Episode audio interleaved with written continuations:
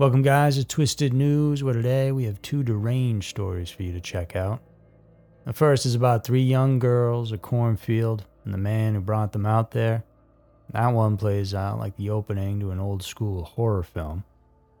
Then we're looking at a very smart and quiet man who did a very violent thing out in Silicon Valley.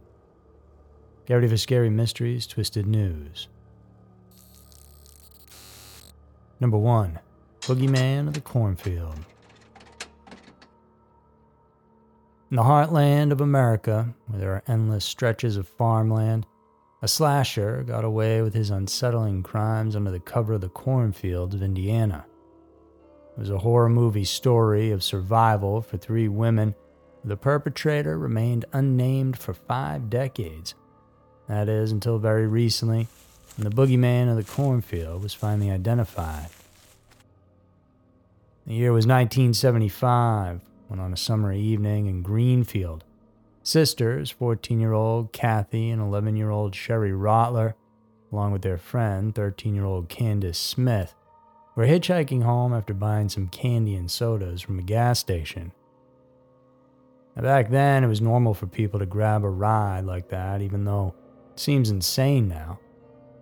Times were safer, or so they thought, but Eventually, we all wised up to the fact that maybe hitchhiking isn't such a great idea, and it's examples like this one that show us exactly why that is. As the sunlight faded, the trio was approached by a station wagon. The stranger's friendly demeanor combined with the allure of a free ride had the trio hop in the car without a problem. Only instead of taking them down the road a piece to their houses, he dipped off into a cornfield a perfect place to hide his vehicle from the road and any other passerbys. And now, whether it was premeditated or just happenstance that the young girls crossed paths with this man, it was time for him to execute his twisted plans.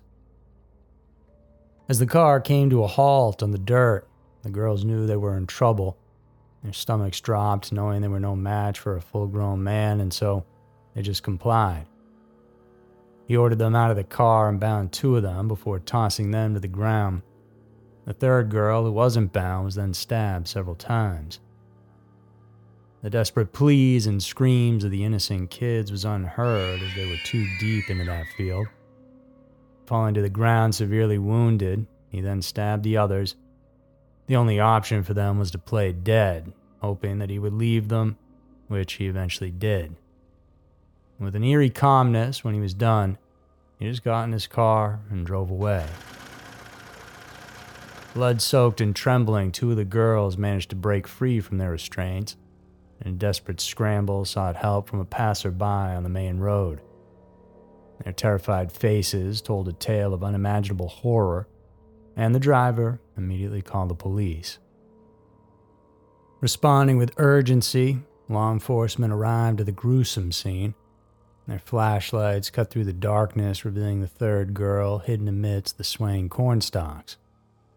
Each of the wounded victims was rushed to the hospital, clinging to life, and luckily, they would all survive. The investigation that followed was a long one and saw leads grow cold and the perpetrator slipping through the cracks. None of the girls got that good of a look at this man. It all happened very fast and it was completely random. Back in 75, crimes like this were near impossible to solve, but one of the survivors, Sherry, never gave up in finding who did this, and eventually, as time passed, technology would catch up and solve the case.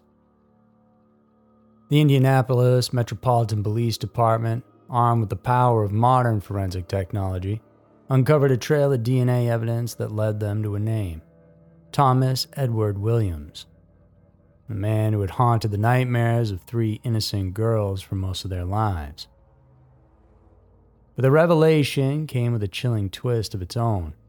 And Thomas had died at the age of 49 in November of 1983 while in custody down in Galveston, Texas. But with unclear records going that far back, they're still unsure as to what exactly he was being held for in the first place. As the authorities unveiled the truth, the three survivors, now women in their 50s and 60s, sat together holding hands. As the police retold the terrifying details of the crime, finally, each of the three women could find some closure to the nightmare they had endured. Sherry spoke of patience and a quest for answers. I stand here before you today as a survivor, she said, who has learned the true meaning of patience. I've learned that sometimes the answer you were waiting for can take decades to get. Number two, staring blankly ahead. In Silicon Valley, where innovation and technology reign supreme, police officers were dispatched to an upscale residence in Santa Clara on January 16th for a welfare check. They were checking in on two Google software engineers who were married to one another, Liren Chen and Xianyi Yu as concerns had been raised by a friend of Chen's who said he was acting very strange. His friend hadn't been able to reach him by phone, and so that morning he went over to his house and knocked on the door, but nobody answered.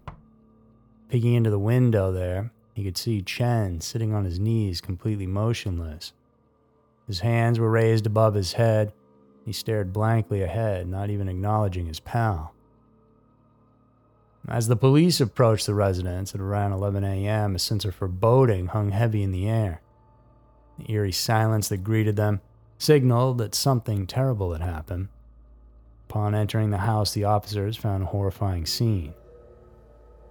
Yu lay dead on the bedroom floor, her body bearing the unmistakable marks of a brutal and savage attack. The walls and floor were spattered with her blood the authorities would later reveal that Yu had suffered severe blunt force injuries to her head. And Chen, the man who had met the officer's gaze with vacant eyes, was not without signs of violence himself. His right hand was completely swollen and bruised, bearing witness to the ferocity of the confrontation. Blood-stained clothes and scratches marred his arms. He didn't say a word and was promptly apprehended and hospitalized. The couple, both brilliant minds in the world of software engineering, had built their dreams together. They had purchased their Santa Clara mansion for $2 million in April of 2023. Both had followed a similar academic path, graduating from Tsinghua University in Beijing and earning their master's degrees in computer science from the University of California before embarking on careers at Google.